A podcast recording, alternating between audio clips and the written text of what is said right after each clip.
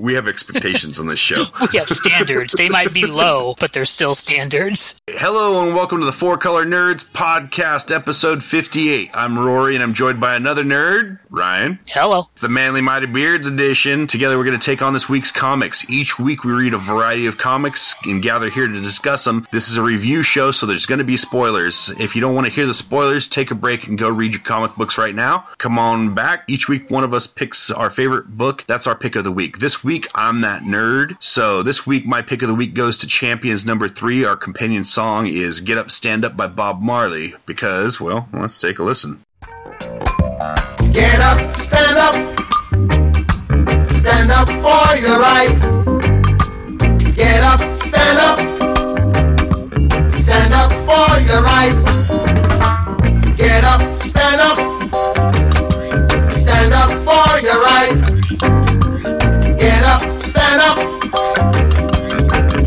give up the fight. Bam. Okay, so we got Champions number three, Marvel Comics, Stand Together, Change the World, written by Mark Waid, pencils by Humberto Ramos, inks by Victor Olazaba, colors by Edgar Delgado. Yeah, I think this one definitely is about people taking their fate into like their own hands, you know? Absolutely. That's a great addition. That's the thing is, okay, so I missed Champions number two, so I picked this up a little bit after. Obviously, we reviewed Champions number one, and we all loved it. Going into Champions number three, I've kind of missed a little bit of the story here, but we start off with this awesome shot of Hulk and Viv making out. In Champions number two, they're doing a team building camping trip and they start playing Truth or Dare. gotcha. And Viv's like, I've never kissed anyone before. And then all the other Spider Man and Nova are like, hey, maybe we could do that. And then Hulk is like, I'll see you in the woods, babe.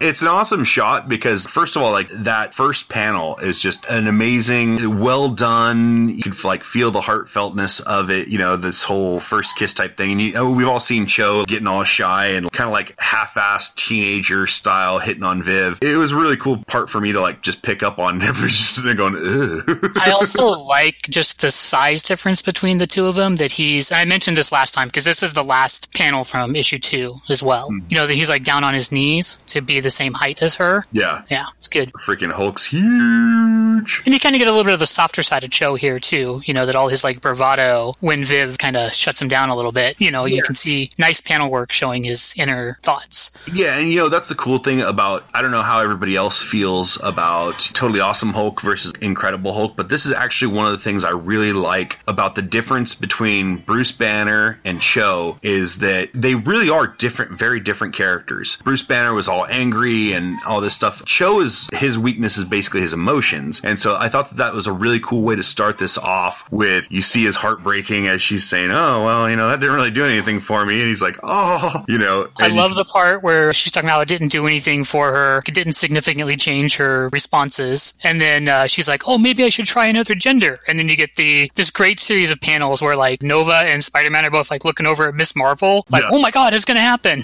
and she's like, "Not fe- feeling experimental today, boys." Yeah, exactly. Kamal's like, mm, no, and they're like sitting there going, "Damn it!" They are still teenagers, no matter however much heroic, world changing stuff they may do. They're still sixteen year old kids. exactly. Which I don't know. That was a great, funny set of panels right there. You see some argument over who's going to be the leader, which I actually thought that that was a, a pretty interesting exchange there because you know they've got Cyclops, who's obviously the former leader of the X Men. Everybody's kind of like debating over who should be the leader and whatnot, and kind of like brings me back to our D and D game. At one point, we all kind of hit this point where it's like we were all arguing over who should be the leader, and it's like you know that's that's actually a pretty difficult decision to make when it comes down to it. So it's interesting seeing this headbutting going on. I also like it. They're like, you were the leader of like the teen X Men for like two weeks. What the hell did you do? And he's like, well, I fought, you know, Magneto, and like he lists like all these things. Are like, oh damn, that's actually kind Yeah. of impressive. Yeah, all these A-list villains. He's like, I wasn't going against the gold balls of villainy.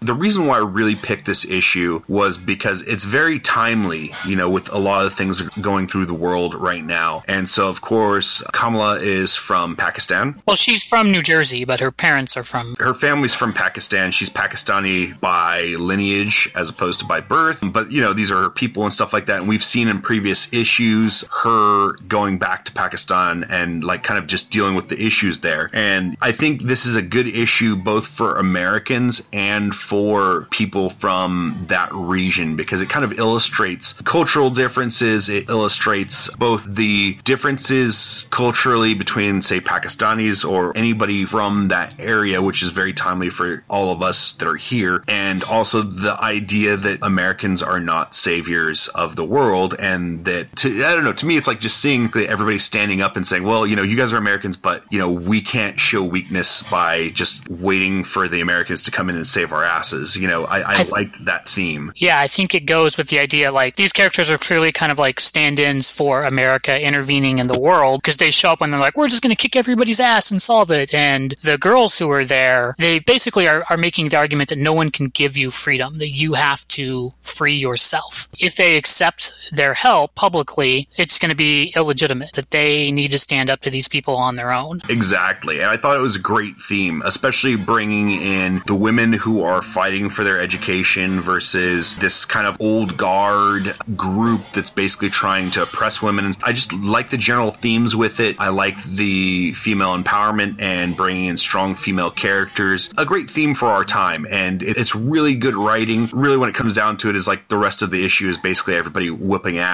That was like the thing that really like caught me on this one. Really made me want to go for the pick of the week was just the fact it was just something that was so timely with what's going on with the world today. And there was a lot of good stuff. The artwork, of course, is phenomenal. When we covered Champions number one, what I loved about it was the fact that Champions was, they're always making these new supergroup. Lately, we've been getting a lot of the new renditions of superheroes. Champions really stands out. I don't feel like this is the new Avengers or anything like that. I feel like Champions is just a really good representation of these new characters. And I mean, we've got all these great new superheroes. Miss Marvel, totally awesome. Hulk, we got Nova, you know, which Nova actually, I'm glad that we had Nova number one this week also because it was good to actually, for me, it's like Nova's kind of always been like kind of a mystery. Sure. And so to have him in there, have Viv in there, which is a great character. Just all these characters are great. They're lively. I don't feel like we're just making a lame new superhero group just for the sake of it to get these characters out there. This actually feels like a real new lively comic book. I feel like Champions addresses the actual concerns of our time more so than some of the superhero stuff. Like a lot of superhero books have to make up a metaphorical stand-in for something, right? Exactly. And here Champions is like, nope, we're just going to go to a vaguely generic Middle Eastern country where they're shooting women in the head for trying to go to school. Exactly. We're going to mention like Malala Yousafzai by name. Yes. We're going to directly address these issues. Exactly. And that the way they deal with it is not just we're just going to punch them until they stop. Exactly. These aren't silver age comic book heroes. These are modern, good rendition comic book heroes. And yes, of course, they're all a spin-off of older comic book heroes, but you know what? They really bring them to life and they don't make them feel like they're a modern spin-off. They make them feel like they're their own characters. And honestly, I've just fallen in love with all these characters and it's a great read. I think Champions is basically the best new series that's out there. Can't really think of another one that even comes close to taking a swing at, at Champions, really. So I'm gonna have to agree that it is just about the best new thing that's out there. The, the combination of these characters, putting them together, each character in here gets their own voice. Yep. And they don't always have all the right answers either, you yes. know, because they're teenagers, but they listen to people. When they show up and the leader of the, the women's like resistance movements that's, that's there, they listen to her and they're like, damn, she's got a good point. She should be our leader. They are willing to listen to the people. Like they want to actually address the concerns and problems of the people. Champions number one, solid as fuck. Champions number three, solid as fuck. If you haven't read it yet, uh, you really need to get into this. It's the new age of comics, and I wish we would see more of this kind of thing when it comes to modern day superhero comics, really. It doesn't feel overly preachy. It doesn't feel like an after school special kind of thing, but it feels very relevant. And it's hard to do that, to be relevant, but not overly preachy or, or moralistic about it. Exactly. And the action is top notch. The art's fantastic. It's a damn fine comic. It's everything you want in a comic book. If you know someone, especially like a teenager maybe, who isn't really into comics that much, give them Champions. They will love it. I mean, exactly. give anybody Champions, they'll love it. It's amazing. I have zero complaints about this. I have nothing I can shit on. So for me, I'm going to say, I'm going to give it five trucks thrown across the horizon. I will also give it five We Fight with Ideas. Nice, nice, nice. All right, Ryan, let's uh, take it over to DC. So here's another book that's everything I want from a comic book. This is Batman number 12 from DC Comics. I Am Suicide Part 4, written by Tom King. Pencils by Mikel Janin. Inks by Mikel Janin and Hugo Petrus, Colors by June Chung. So Batman number 12 continues the storytelling, I don't know if it's a trick or method that he's using, where it's a series of letters back and forth between Catwoman and Batman. So you've got these really interesting this letter that he's written to Catwoman while she's in prison over some just badass graphics. Um, oh my god, it feels like you've played the Batman Arkham games, right? Yes. Like when you fight in Batman Arkham City Asylum, whatever, when you fight, it's so fluid in movement from one fight scene to the other. And yes. this is just page after page of the exact thing that is my favorite thing in comics, which is a continuous motion throughout the panel. And this goes page through page through page. This isn't just one panel where you get that thing that I love. Yeah. Is page after page of Batman rolling through like a fucking wrecking ball and surgically taking down all these guards of Bane. The thing that is really striking to it is like there's this great visual stuff to look at while he's doing it. Like, and the perspective changes too. First, he's in this long corridor, then it changes to like the outside of a building. You see him repelling up the side of the building, and then you know back into this panel where they do this thing with the panel where they cut the panel into like segments to show him moving through. I mean, they just visually keep it very, very interesting. And then they do this. Tom King has this ability, I think, to cut right to the heart and truth of characters and tell like dark parts of them. And I mean, Batman is a lot of darkness here. Yes. So the main thrust of what you're hearing him say here is that Batman is fucking ridiculous. A grown ass man dressed up like a bat, punching people in the face and thinking that's going to make a difference. That that's a ridiculous thing for a man to think and that he totally agrees. But if you take off the mask, it's not a man that's under the mask. It's a boy. You know, it's the boy who was left in the alleyway. So he kind of acknowledges this is kind of like maybe almost like a childish view of how you can go and confront evil. Batman is almost the opposite of Champions in the way that he deals with it. To Batman, the way you solve a problem is you punch it in the face until it stops moving. Bust some fucking heads, yeah, exactly. Bust some heads together, figure out what's going on, because he is a great detective and all of that, and then you go and you beat the shit out of them. Hmm.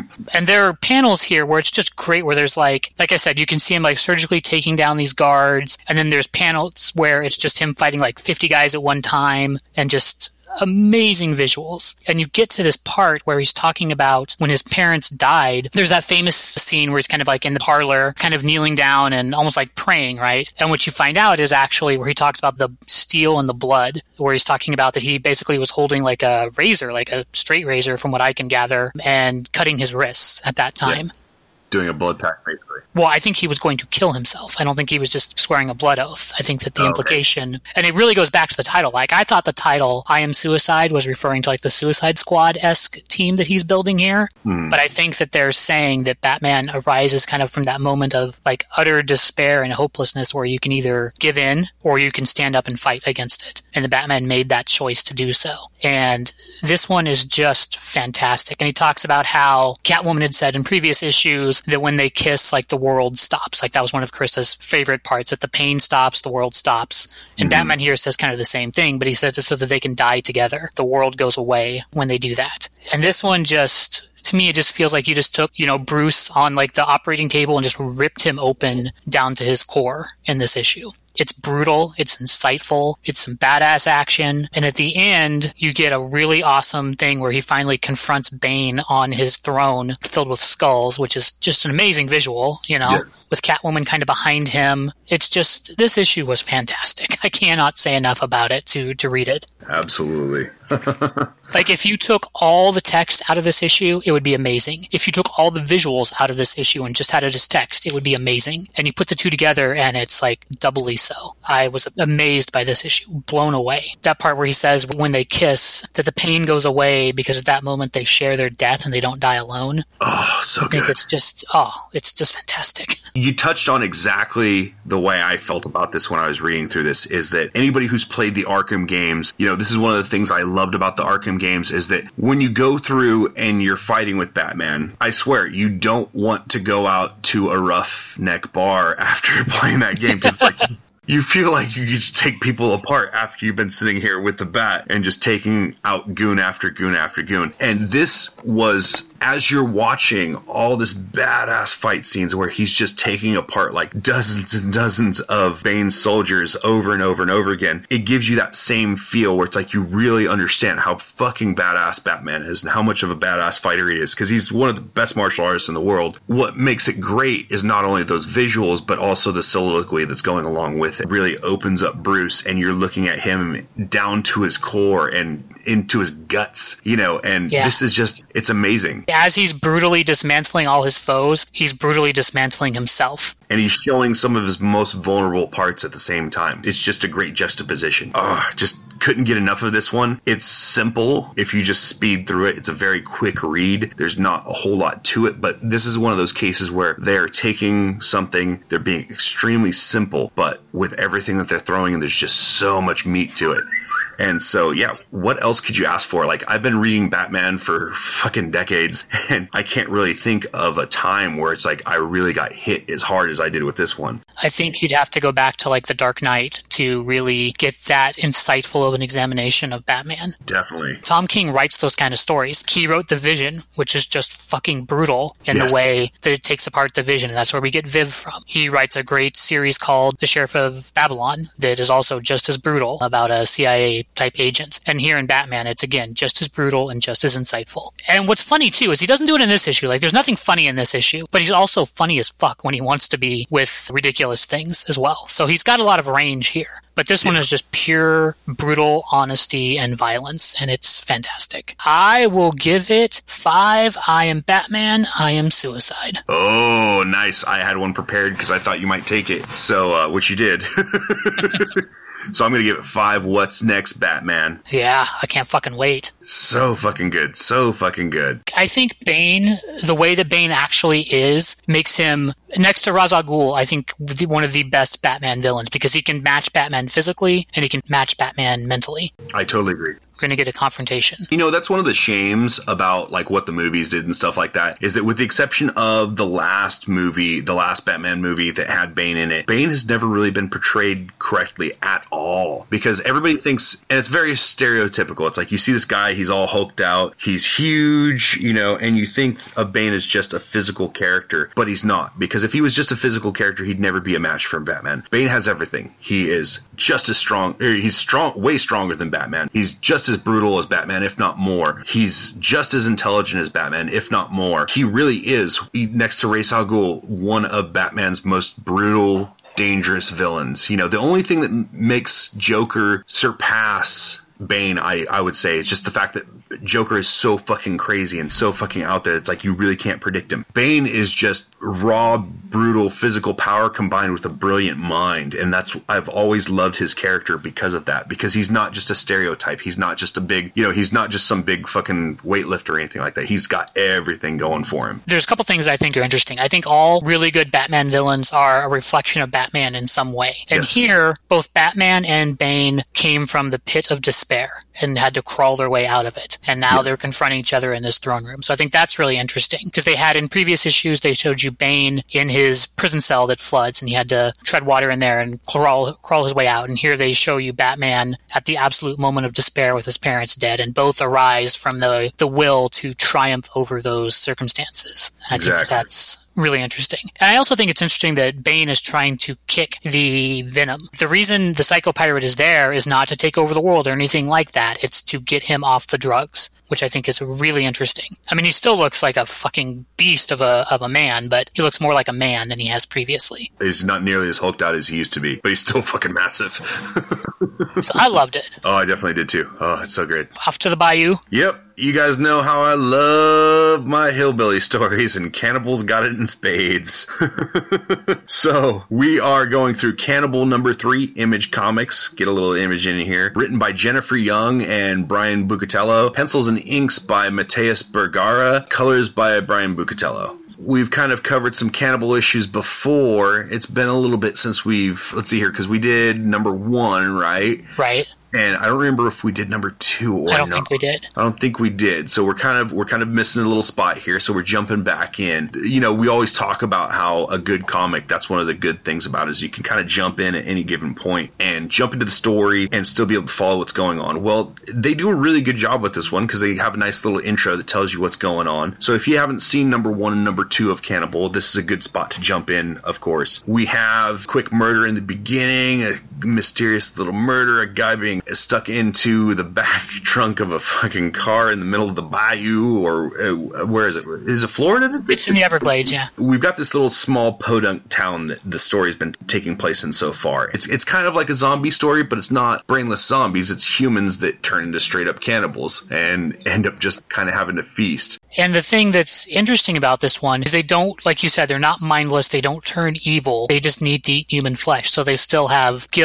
and like regular relationships and all of these other things. And you don't know who it is who has who's been infected by this virus. So this little podunk town is actually starting to get paranoid as this cannibal virus is going around that's been spread basically by a what is it, a hurricane that comes and hit, hits the Everglades. Like ripped up some like mosquito fossils that had been buried for like a million years or whatever, and those mosquitoes are what are, would have spread the the cannibal virus. So you've got the wreckage of like a category five hurricane, and then you've got a cannibal plague on top of it. So you have your little murder scene in the beginning. You have another character that's basically stuffed off in jail. When they lock this guy up, it's because they were suspecting him of being cannibal. He'd committed a murder or something like I can't really remember. It's been a while since we covered number one. his girlfriend, maybe it was his ex-wife. I don't know. It was somebody he was related with. They were supposed to meet up at their like literally like their like love shack out in the woods. And he got there and she's missing. There's blood everywhere. Basically, the cops, of course, like arrive at that moment where he's standing in the murder room, and he's kind of like Drifter who just came back to town. So like, we're locking you up. We've got this guy, he's locked up, the cops are talking to him and stuff like that. The interesting thing with this one to me is when it shifts back, because I think here's where the crux of this whole thing happens, is that it's a small town. People are starting to go crazy out of nowhere and, and committing cannibalism. Everybody's been freaking out, and we saw that from issue number one for sure. So people are starting to get really paranoid, and so we've got another character who's in here, and he's been helping out in this bar, which is like the, just the local watering hole that everybody goes to. Reminds me a lot of the bar from True Blood. You know, Yes. kind of like the local place that everyone meets. Hogs River Bar and Grill. very much like Merlotte's. They really give off that same feel. Everybody's starting to get real paranoid and they're looking at this guy because he's the new guy in town. And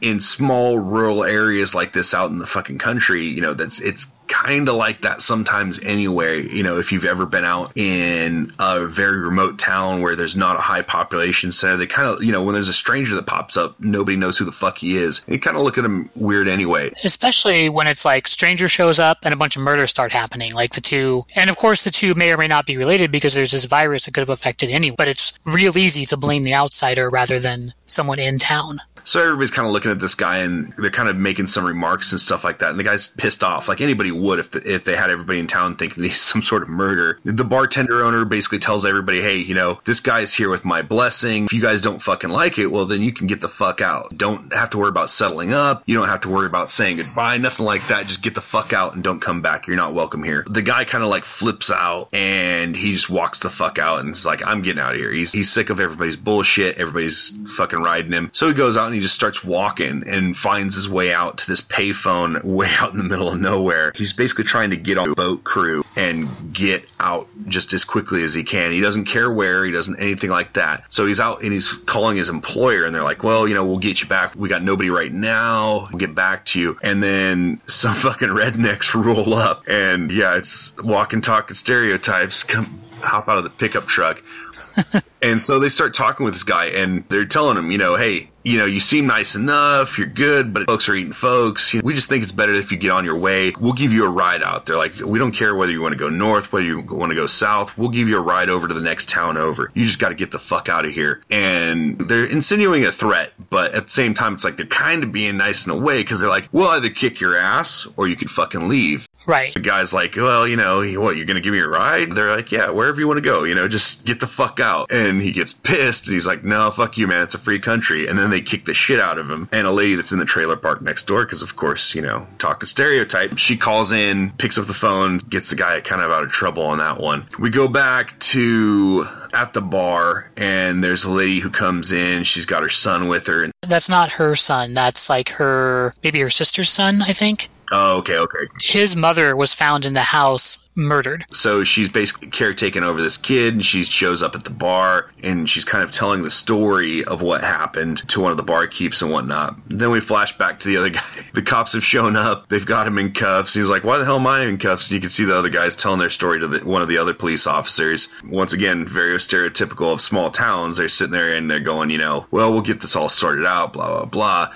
Uh, one of the rednecks say that he tried to bite him, and so they end up having to haul him off because that's their policy is that if somebody tries to bite somebody, well, then they got to be brought in for question. And so they bring him in, and then Cash, who's the uh, the guy who's who's been locked up earlier, is in there. And I, I thought this was a great line because he's like, Danny, what'd you do? And he said, I wasn't born here. That was good because that really illustrates Yep. what's going on. You ain't from around here, are you?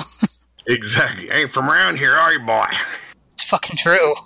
Oh, love the redneckedness. But It's true anywhere though. I mean, it doesn't. It's not just in the South. When stuff happens, people turn on outsiders. You know. yeah, the South is much more insular than. Especially in small towns. I mean, you could be in Alaska, you could be in Canada, you could be anywhere. If you're in a small, like, you know, there's a hundred people here town and shit starts happening, they're not going to turn on Billy and, and Jen, who they've known all their life. They're going to turn on that weirdo who's just showed up in town last night and all of a sudden weird shit starts happening. So then we have one last scene that goes on, which is basically the guy who'd been clubbed in the beginning and stuffed in the back of a car. while somebody drags him out to a, a swamp looking boat. They handcuff him, they drag him out into the middle of the swamp, and then they pounce on him. And it shows these two guys, and, you know, one of them's like, all right, get it over with, son. And the other guy that's in the scene is basically just ripping into the guy. So you can see that he's basically got a son that's got, got the cannibal disease, and he's just helping his son Helping get his boy out. So one hell of a finish, man. One hell of a finish. I mean,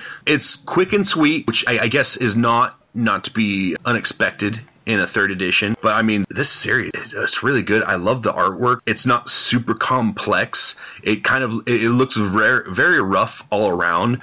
Reminds me a lot of Southern Bastards. Very much like Southern Bastards. Once again, it's it's one of these great.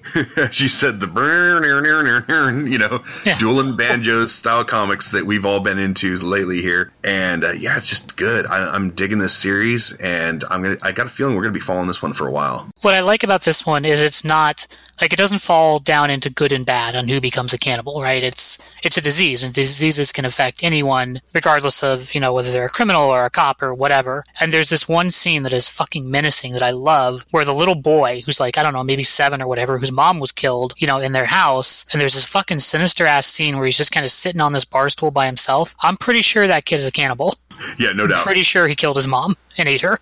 no doubt. Anytime you got some kid in a fucking scene, you know, in comic books or movies, you know the little bastard's evil. So Yeah, for sure, always. Uh, just a great one to throw into that Tales of the South. So I'm gonna give this one four breaker window slasher tires. I don't think I was quite as in love with it as you are. Okay.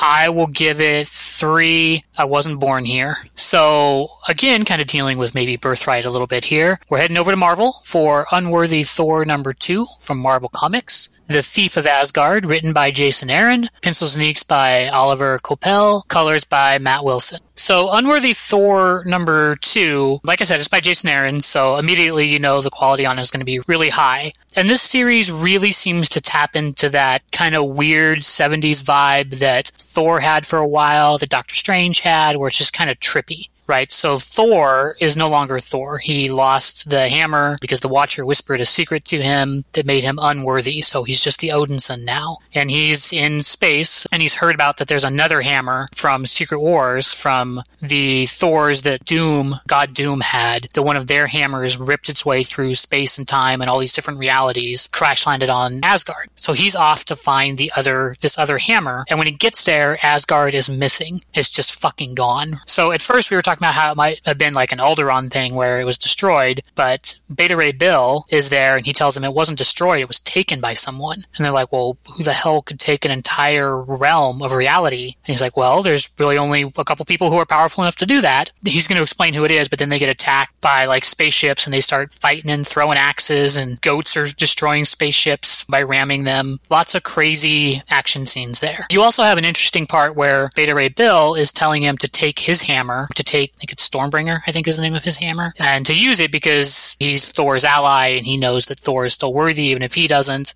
And he's like, no, I'm not worthy of the hammer. So he refuses that. And then you find out that the person who has taken Asgard is the Collector, who I've always thought of as kind of like a goofy ass character. But in here, you kind of realize how powerful and menacing he actually is. Yes. That he's an ancient, like, celestial being. He's like three billion years old. He's older than Asgard. So they have this thing where they're like, well, why did you steal Asgard? Asgard doesn't really have anything in anymore. It's just like ruined temples and abandoned places. So, I mean, I guess if you're interested in archaeology, sure, maybe you'd want it. And the collector is like, no, I didn't want Asgard, but I couldn't get the hammer. Like, I couldn't lift the hammer, so I had to take the land that it was sitting on, which is kind of interesting that the scope that the collector will go through to get what he wants. And then there's this fucking evil dick move where he brings out this like little alien kid who's like the last surviving member of his race and basically holds a gun to his head and tells Thor to go pick up the hammer uh, or tell the collector how to do it. Like there has to be some trick to it because in the collector's mind, he's worthy. You know, he's ultra powerful. There's nothing in the universe he can't get. So why is this hammer this something that he can't lift? And his men are so fucking evil that whenever they try and touch the hammer, they're just completely destroyed. And when the collector tried to pick it up himself, if he wasn't so powerful himself, he would have also been destroyed. So Thor is telling him that there's no trick to it. And that he recognizes that this is a hammer of Thor. It's a different one from a different reality, but it is,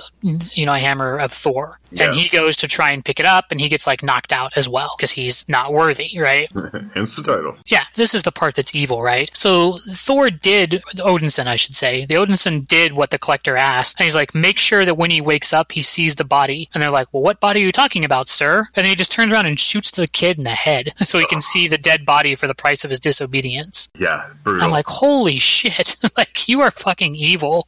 Fucking brutal. Yeah. And then you get this part, and this I wasn't sure, and you're not supposed to know because it's very mysterious. You know, I have a theory, but you get a shot to the Triskelion in New York where they're holding Thanos. Mm-hmm. And this mysterious figure in a robe appears to him and is like, I'm here to help you. And Thanos is like, basically, fuck you. You can't help me. You know, you can't even help yourself. Yeah. My theory, I think that that's Loki. Okay. I think the green cloak, Loki uses a lot of green. I think that that's who that is, but I could be wrong. One question I had was it seems like their Thanos continuity is getting a little blurry, right? Like, where does this take place? Is this before the stuff in um, Civil War II where Thanos gets freed? I'm not sure where this falls in the timeline there, but it is Yeah. certainly possible this could have occurred during Civil War before Thanos gets busted loose. Very true. And so he wants a tribute, which is very clearly going to be that hammer of Thor that he wants, which will be really interesting to see what Thanos, if Thanos can lift the hammer of Thor. Yeah. Like, what does worthy mean? I think is an issue that this is kind of addressing. Is it worthy, like from a moral point of view? Is it pure power? I think the way the collector, when he tries to grab it, tells you it's not pure power, but I wouldn't put anything past Thanos. So I thought this one was really interesting. I like the stuff with Beta Ray Bill. It's kind of trippy and that kind of 70s tribute. It's got some great writing from Jason Aaron. You get to see the collector in a new way. I always thought of him as very goofy villain, and here you kind of realize the scope of what he does and what he is. I really enjoyed it a lot. Okay, so uh, with that end panel, I kind of had my theories too, because at first, yeah, I, I went with the same thing. I was like, oh, that's probably Loki and stuff like that. But at one point or another, Thor has this vision, well, it's a dream or whatever, and that's Gorr the God Butcher. And so my theory is it's either Loki, which is a very good theory. I mean, obviously, that it's an easy cat's paw to throw in there. Right.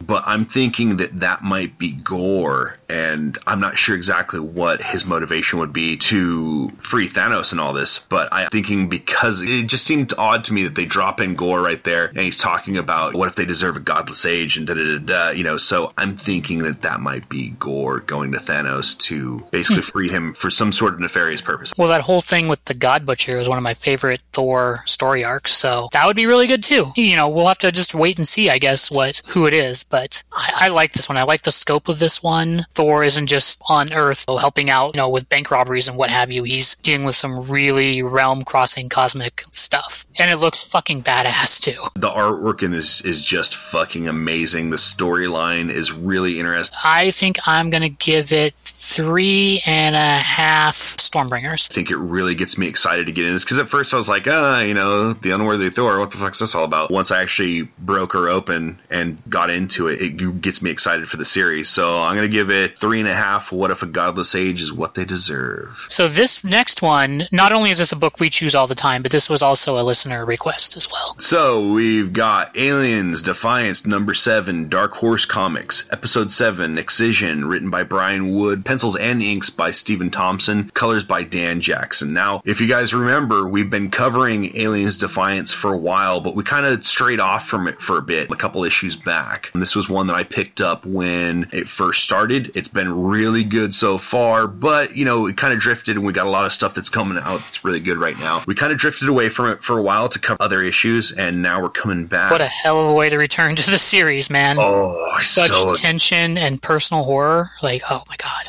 We find out at the beginning that Hendricks has gone out and at one point or another, her and Davis, the synthetic, have actually like killed off an entire infected space station of Marines. And so now they're out here and they're with apparently a survivor from one of those things. I'm not sure exactly how this plays in. Like I said, we've been away from it for a minute. She's like a scientist that when they got to that space station, she was like the last person alive on it. And she was rigging the space station to blow up to take out all the aliens and her. And they had this big battle in this hallway and this like face sucker landed on her spacesuit and they, you know, pried it off. And I think they think they got it in time, but like they have this panel. It's either in issue five or six. I don't remember. I think it was in issue five. Like the panel ends where you can see the acid has like melted the face shield a little bit. And I think that's where it got her. Nice. And then the last issue was her doing the scan of her midsection. And that's where she discovered this horrible little present for her. We start off with her basically talking with Hendricks and Davis, and she's showing them basically baby pictures of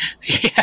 The alien that's growing inside of her, What to expect when you're expecting a fucking monster inside you. showing exactly how quickly it's growing, which is scary as fuck. She's talking about how, you know, her medical off- training has like gotten her detached, and then plus a shitload of anti anxiety meds to keep her calm and stuff. So, what they basically kind of came up with on this one is that they're going to, you know, Weyland-Yutani has basically been trying to get these aliens so that they could engineer them to be a weapon.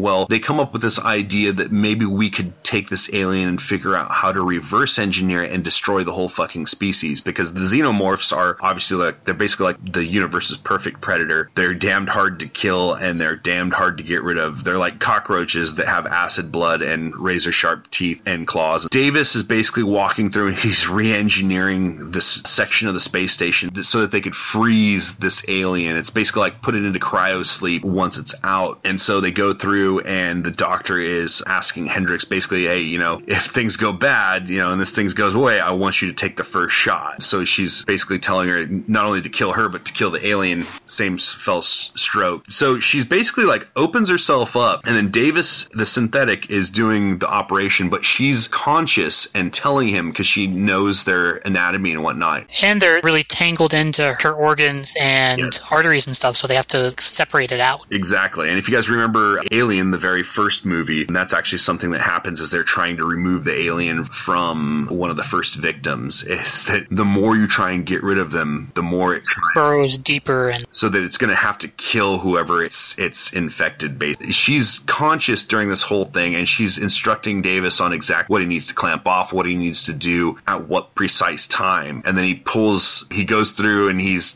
gets her opened up, and then they're just about to get it out, and she starts freaking out, and she's like, "Get it out of me! Get it out of me!" We find out a little bit later that there's a reason why, because it's, it's a timing thing. Is that if you do it a little bit too early, if you don't do things in the right order, it's either going to burrow deeper into you or it's going to cause severe damage, if not kill you on the way out. So the little alien gets dropped on the floor and then starts racing around. Davis, obviously being a synthetic, he's able to grab the thing midair and he goes through this. Actually, I thought it was a pretty cool little fight scene. I thought it was really interesting because the alien comes out in this amniotic sac and then bursts out of that and is like from the moment it's out is fucking dangerous as hell. There is Yeah. no newborn alien defenselessness. And so he's brawling with this thing the entire time, you know, kind of like from the delivery room, in essence, all the way out to the hallway. And he like wrestles it and it's like getting away from him and trying to get after him. Me of like a cat that you're trying to put in a shower.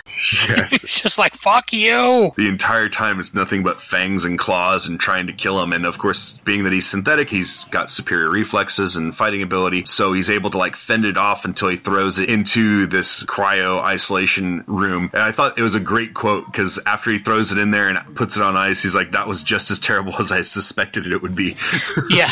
which that was a great fucking line Well, that's what I liked about that that whole scene is it it's really fucking tense what's going on, and it balances the personal horror of what's going on of not only having this alien creature inside of of being awake and having to tell someone how to do surgery on you while you're conscious, and then you get this really tense action sequence as well. Really well done. Yeah, just really well done. We go back to the doctor, and Hendricks is doing the field medic stuff, the basic stuff to get her back to survivable methods. Of course, she doctor is is telling her exactly what she needs to do, which I thought that was fascinating. And I've actually seen historical examples of this where a doctor was basically like in this remote like military base and actually had to instruct other people while awake without anesthesia to uh, do surgery on them and stuff. So that was a really cool scene there where she's like instructing Zula like to do all this stuff. Later on, she shows up and goes and is looking at the alien in cryo sleep, and they're like trying to to work out. They're trying to do the experiments that it takes to figure out how to reverse engineer the xenomorphs. Ugh, just such a good. Ep- This feels like you're watching a movie. yes, and not in a bad this is a bad ripoff of a movie like the pacing for it it just it really feels like you're in the aliens universe to me the thing that really struck me was just how horrific that has to be for that doctor like feels so bad for her and she's such a badass. Having to be awake without anesthesia instruct someone to cut out this thing that's inside of you. Like aliens has always been kind of a, a sexual assault metaphor Yes. in my mind anyway. You know, and there's this foreign thing inside her that she doesn't want inside of her anymore. And she has to perform this operation awake without anesthesia. Then the thing gets loose. And then, you know, after that, she has to tell them how to stitch her up. She's been through a hell of a lot. That is one tough lady. hell yes. Damn good spaceships, too. Like, you get all kinds of. What I love about it is you go to the inside of these ships and there's a lot of rough imagery and things are very drawn very rough and very everything's very rough and gritty and all that stuff. And then when you go to the outside scenes where you're in outer space and they're looking at a ship, everything's crisp as fuck, you know. Yeah. And they've kept with it and I dig it. And this is just ugh, it's such a good series. Yeah, I've found every issue of it to be really entertaining. And this one is no exception. I'm gonna give it three and three quarters. Some injuries aren't so obvious. I will give it four. I've never heard fear in his voice. Dead No More, The Clone Conspiracy number three from Marvel Comics. Written by Dan Slott, pencils by Jim Cheung, inks by John Dell, colors by Justin Ponsor. So this one is the story of Spider-Man, Peter Parker, has uncovered the Jackal's plot where he has this cloning facility going and he's cloning all these supervillains and Peter Parker is trying to figure out what's going on and is like, you're making this supervillain army and the Jackal is telling him, I'm not making supervillain army. I'm bringing people back to life and giving them like a second chance. And there's this whole thing where there's clones and there's Gwen Stacy from different dimensions is here and they've toured this facility and now they're escaping through the tunnels. And I kind of like this where they're in like the maintenance hatches that I don't know why facilities build these things so big for people to be able to crawl through, but they can and they hear something coming after him and like Peter Parker is like, I know that noise. That's the lizard. You know, that's Dr. Connors coming after us to eat us alive. And then because Dr. Connors is the lizard, but he's been kind of fixed by the resurrection process because he doesn't have all mm-hmm. that like mental trauma. He's like, well, my body may be a reptile, but I am quite civilized and my boss doesn't want you hurt. And Peter Parker and Gwen Stacy, they're both like, huh, our spider sense isn't going off. You know, he's, he's kind of telling the truth here. What do you think we should do about it? And like, you thinking what I'm thinking? Yep. And then it cuts to them both like drop kicking him, you know, and taking him out, which I was like kind of a dick move to Dr. Connors, but they got to get away. So I understand it. So that's when Gwen Stacy's dad, who is also a, a clone here, dispatches all the supervillains that the Jackal has cloned to try and find his daughter, also a clone. It, it gets kind of confusing here. There's lots of clones and people people from different realities and stuff going on here. And I love it where he's telling all the supervillains, he's like, y'all look like a damn Halloween, like Christmas carnival, you know, freak show. Don't be seen. Like, stick to the shadows and do your stuff. So you have got all these crazy villains like running around, like Mysterio and you uh, know, the Hobgoblin and Jack o' Lantern, just clearly evil looking villains running around trying to be not seen while Peter Parker and Gwen Stacy are trying to get back to Horizon University, where the Gwen Stacy, who's the clone that they kidnapped, is being held by the Scarlet Spider. And there's these pills that these clones have to take. Otherwise, they start, their bodies start breaking down. They uh, will eventually turn into like these zombie monster things. And Gwen Stacy is like telling them, like, give me the pill that you have. And they're like, well, we can't give you the pill because we need the pill to synthesize, you know, the cure for you. And that's when the Scarlet Spider tells them that as one of the original clones of the Jackal, like the first clone of the Jackal, he's been kind of infected with like a benign version of it. So he's like a zombie underneath, but he's not infectious. So they're like, oh shit, well, we can just use you to like synthesize the cure. You find out that they're going to start using him. And that's when they call the cops to let them know what's happening over at the cloning facility. And it's kind of interesting here. Like the cop is like taking all their information down, you know, oh, there's supervillains at the cloning facility and, you know, writing it all down or whatever. And you see these newspaper articles framed behind her, which is like police chief shot, miracle cop. So she's talking, you're like, huh, that's kind of interesting. And then she opens up a pill bottle that's the same pills that all the clones are asking for. And she takes the pill. So you're like, oh shit, she's a clone too. So now all the supervillains know where Gwen Stacy's being held and they go to rescue her. So you've got like Doc Ock and the Rhino and Girl Elektra. Like, I don't know what her Electro, what her name is. They're in there just wrecking shop. Like, they're not actually trying to kill anybody. They just want Gwen Stacy back. And then Peter Parker and alternate reality Spider Gwen show up at the facility and it's all wrecked. And Peter Parker is like, what the fuck? Why didn't you guys tell me what's going on? You've got the Scarlet Spider, got you from another dimension. You've got all these other spider themed heroes going on. I'm the Spider Man of this reality. Why didn't you tell me what's going on? And they tell him, you know, we've seen this in multiple realities happen. And in every time the Peter Parker of that world ends up siding with the Jackal, Peter Parker's like, no fucking way would I ever side with that psychopath. There's, you know, that's never going to happen. And the Kingpin shows up and the Kingpin is like, I know where their backup facility is at. And if you give me a favor, I'll tell you where it's at. And I like this part where Peter Parker calls bullshit on him. And he's like, the Jackal cloned your wife and it went horrible. He's like, so you want this just as much, if not more than I do. So he's like, I'll take your information, but I don't owe you a favor. You owe me a favor. And Kingpin's like, okay, fine by me. So then they're off to the Jackal is getting this box delivered to him. And you're like, what the hell is this? It's all mysterious. What's going on? And there's a big brawl at the docks and Peter Parker starts fighting the Jackal. And the Jackal has always been really, really smart. He's been like a super scientist, but he's not strong or fast or anything like that. There's, Peter is trying to whoop the shit out of him and he's just dodging out of his way. It's like very like Aikido. He's just like sidestepping all his punches and dodging out of the way. And Peter can't connect with him. And Peter's like, what the hell is going on? I've fought you before and you're really smart, but you're not, you know, you're not this fast or this strong. And that's when the Jackal says, you know, I'm wearing this red suit, but it's really not red. It's much more of like a darker color, like a crimson. And he takes off the fucking Jackal mask and you see that it is actually Ben Riley, who is the original Scarlet Spider. Oh. You're like, oh shit. So now it's even more clone craziness going on. But the thing that really fucking sets it off and makes you see why why Spider-Man is always sided with him from this time forward, he tells him what's in the box, that it's Uncle Ben, and he's ready to bring him back. What's in the box?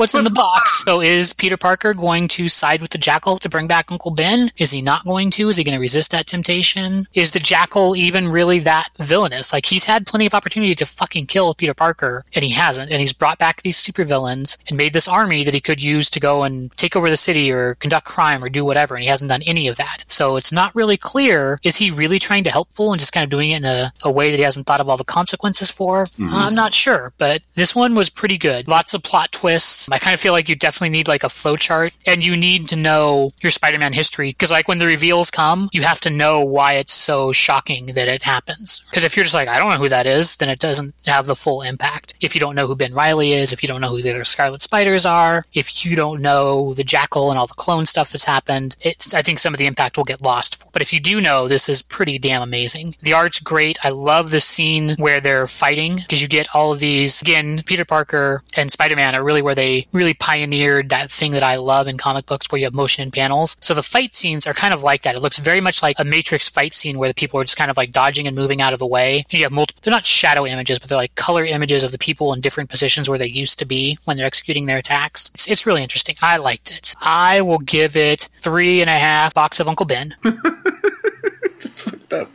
I would definitely suggest if you haven't, if you're not that up on your Spider-Man lore, whenever they mention someone's name, just Google them real quick. Just go to Wikipedia and look them up because it really matters who they are and kind of their backstories. So Yeah. over to Star Wars. Well, I'm kind of sorry that we don't have the girls here because we're looking at Star Wars Dr. Aphra number one, which, as we all know, the girls love. I love it too. We all love Dr. Aphra. This is Marvel Comics, Aphra Book 1, Part 1, written by Kieron Gillen, art by Salvador Larroca, colors by El- Edgar Delgado. We left off in Darth Vader, where Dr. Aphra barely escapes from the death that is Darth Vader. So now she's returned back to her Indiana Jones esque ways. Like this dark reflection of the opening for Indiana Jones. Absolutely. So you have this mysterious figure who's out there and he's going through this thing and he's getting this artifact and barely escapes with his life. And then uh, he pulls off Gets his chased mask. down a tunnel by a big ass boulder. Gets totally Indiana Jones. And he's like, "Oh shit!" When he gets out, he's like, "That was a close one." You hear, "Sure, it sure was," and he's like, "After wait, you!" Pow! She shoots him in the back.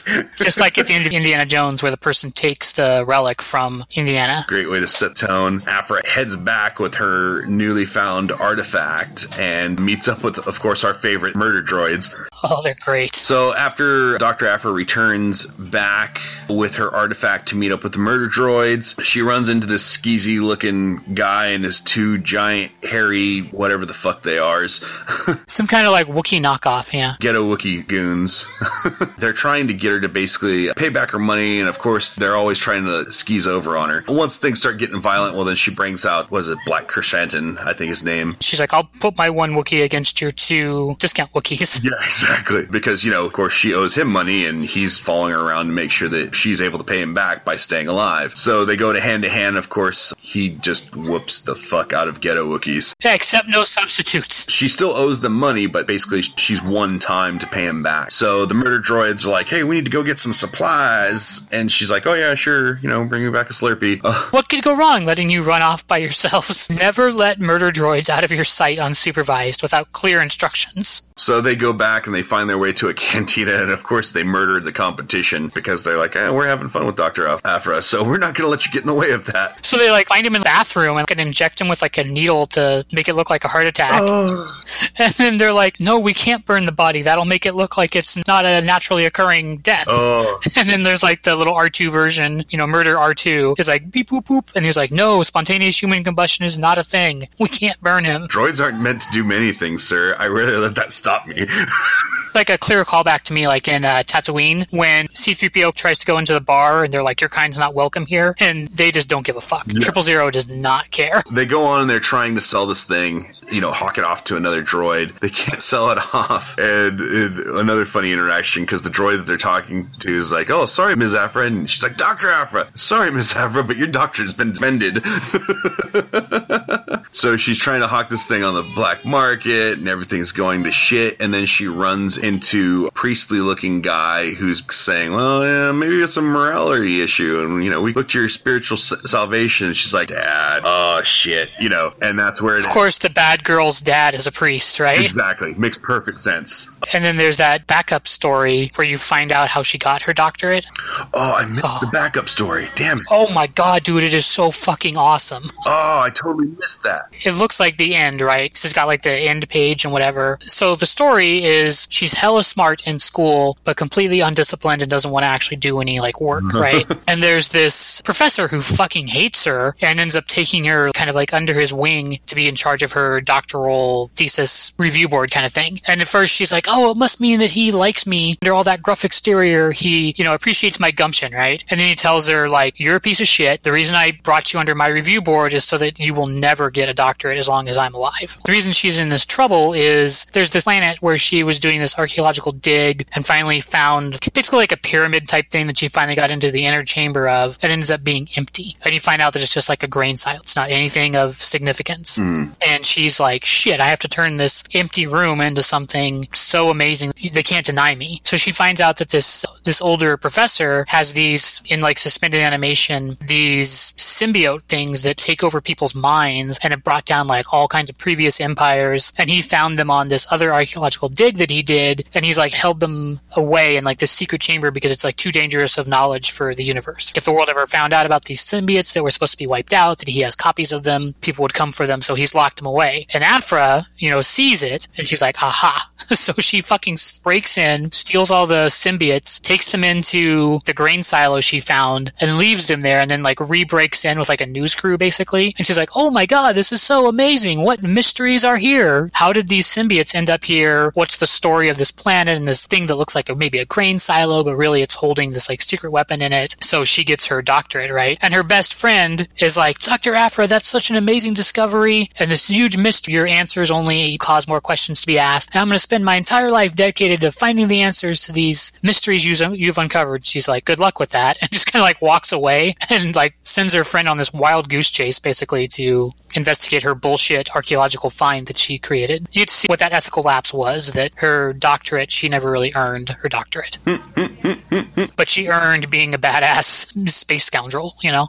Awesome. so it was good. I'm gonna have to go back and reread that. it's worth it. It's not very many pages, but it's a lot of impact. I totally missed that. Oh, I can't believe it. It happens. It looks like the end of the book, though. Yeah. So I could see how you could miss it. Yeah. Ah, oh, whoops.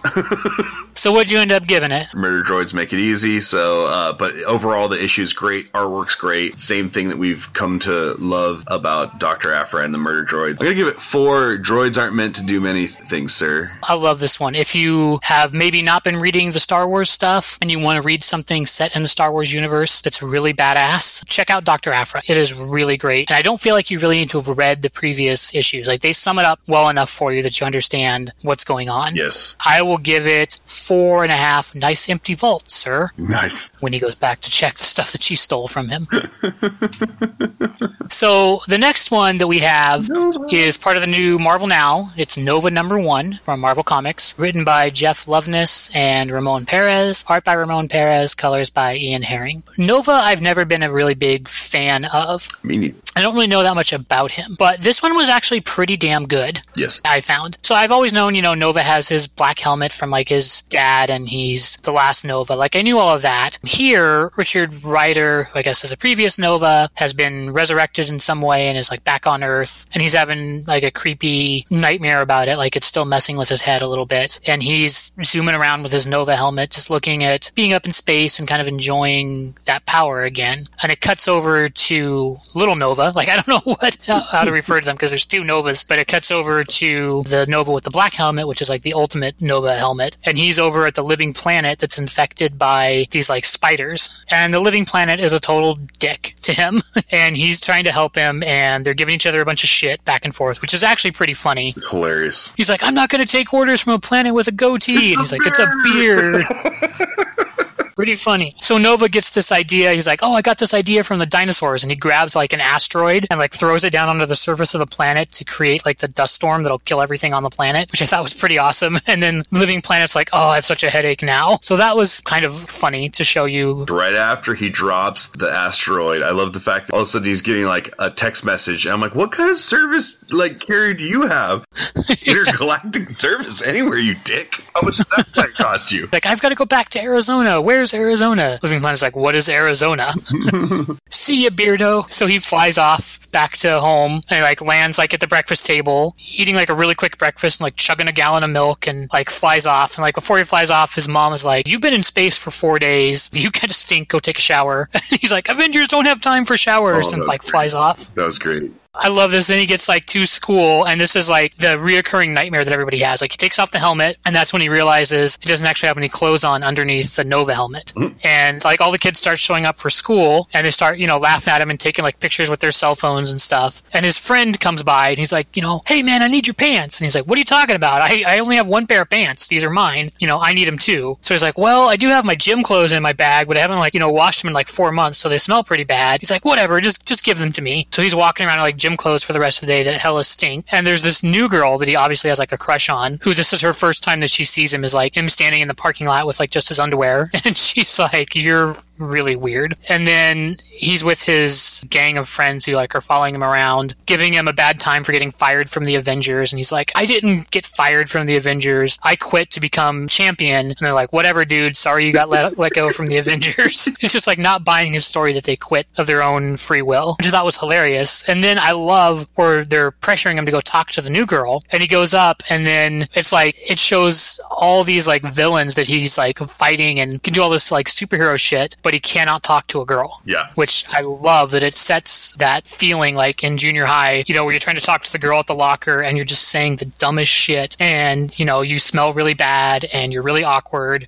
and it just isn't going very well at all. So I thought that that little interaction was really, really great. And all his friends are kind of like standing behind him, like laughing at him. Uh, It was really good to show you like every junior high social anxiety about interacting with women that I thought was pretty and funny. he's like talking himself up, like, "Oh, you could tell that you used to be a member of the Avengers," and He's like, you can totally talk to women. You're good at this. Yeah. Oh. it's, like, it's like, no, you're not, dude. so awkward. to me, that was the best part of the book. Yeah. So then the new guy, well, I guess is the old guy who's got his Nova helmet and he's tooling around and, you know, enjoying being up in space. And something happens to him and he plummets like back to Earth. this one was actually made me a little more interested in Nova. I don't know that much about the Nova character. It's never really been someone I've been that interested in. I've always found it to be previous issues and arcs of Nova. I felt like they've tried to hit you over the head with the fact that he's Latino too much. That awkward Spanish being thrown in that like white guys write, you know, when they're trying to show you his like street cred basically that just doesn't sound right. That was my problem with a lot of the previous issues that I read. So I'm like, this is terrible. I don't want to read this. It's not very good. But this one I felt really nailed that kind of awkward in between space that he's at, where he has all this cosmic power, you know, where he can fly around the universe and throw asteroids into planets and all that, but he cannot talk to a girl. And I thought that was really interesting. And the art was pretty decent, I have to say. I really digged how they did. They basically dubbed in the four color look on the pages. If you look at careful at, at his little brawl with uh, his imaginary supervillains, They're all pixelated and stuff, yeah. what it would look like back in the four color printing phase would like with the different colors laid over each other and stuff like that. And I, I dug that a lot. I'm just like you. I don't know much about Nova. They haven't really revealed much about him in any of the other comics that he's been in that I've read recently. But you know what? This was fun. I enjoyed reading it. There was a lot of funny shit.